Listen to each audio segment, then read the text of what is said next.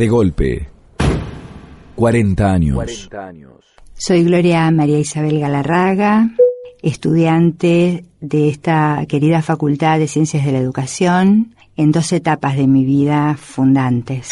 Una cuando termino mi secundaria, bachillerato orientado en literatura y lengua en la Escuela Normal de Paraná, y ingreso con 17 años a la Facultad de Ciencias de la Educación y estos espacios se fueron transformando a lo largo de los dos años que cursé antes del golpe militar, primero y segundo año.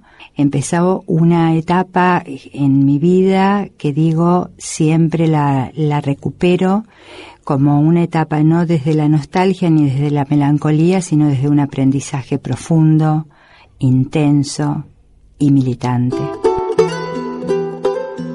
El golpe en la Universidad Nacional de Entre Ríos.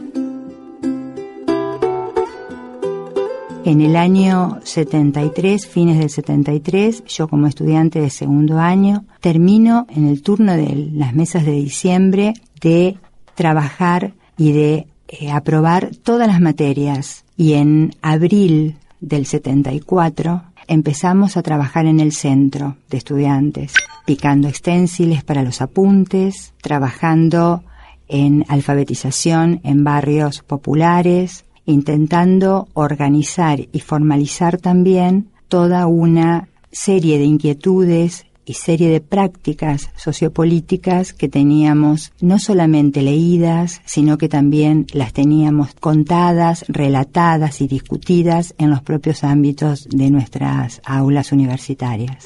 Memorias en primera persona. El año 75 fue un año bravo ya, fue un año bravo en términos de eh, las situaciones, las tomas y ya la AAA con una impronta muy, muy fuerte, empezó a manifestarse y empezó a manifestarse concretamente en estudiantes que pensábamos que eran estudiantes. Y en ese sentido, este año también fue un año bravo en términos políticos institucionales de la Argentina y también y por supuesto con el corolario que trae el golpe del 24 de marzo. El golpe del 24 de marzo. Ahí termina una etapa de mi vida estudiantil. Yo empecé diciendo que mi trayectoria estudiantil y mi trayectoria académica en la facultad tenía dos momentos. Hasta ahí un momento. De golpe, 40 años. Gloria Galarraga, estudiante, Facultad de Ciencias de la Educación.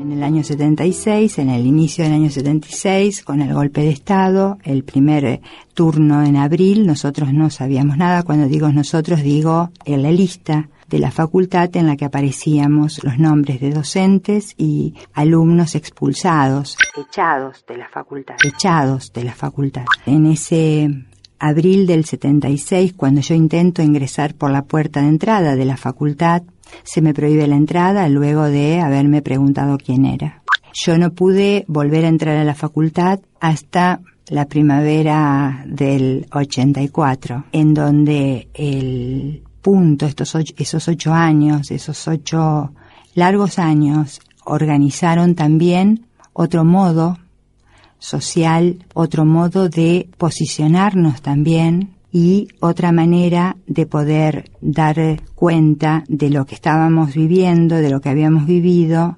tratando de acompañarnos, tratando de hacer cosas coherentes con lo que veníamos tramitando. Y entonces empezamos el derrotero de reconocer qué pasó. ¿Qué pasó? ¿Qué había pasado con nosotros y desde nuestros nombres? Hicimos una historia cuenta que mucho tiempo después volvemos a aprender y reaprender esos nombres que gratuitamente habían enunciado otros nombres y esos otros nombres que habían sido enunciados, muchos de ellos hoy no están, pero hoy no están no solamente porque murieron, sino que también por las condiciones de desaparición en las que estuvieron. De golpe, de golpe, 40 años. 40 años.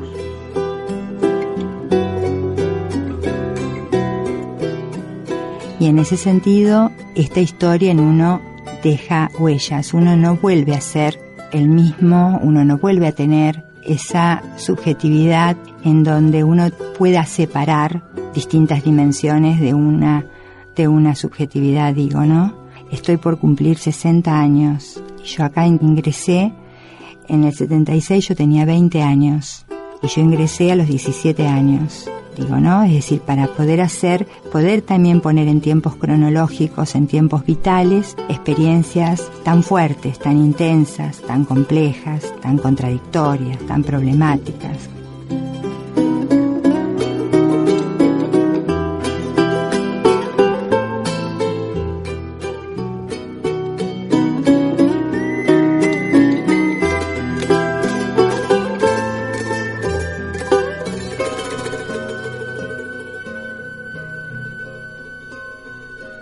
Agencia Radiofónica de Comunicación. Radio UNER Paraná.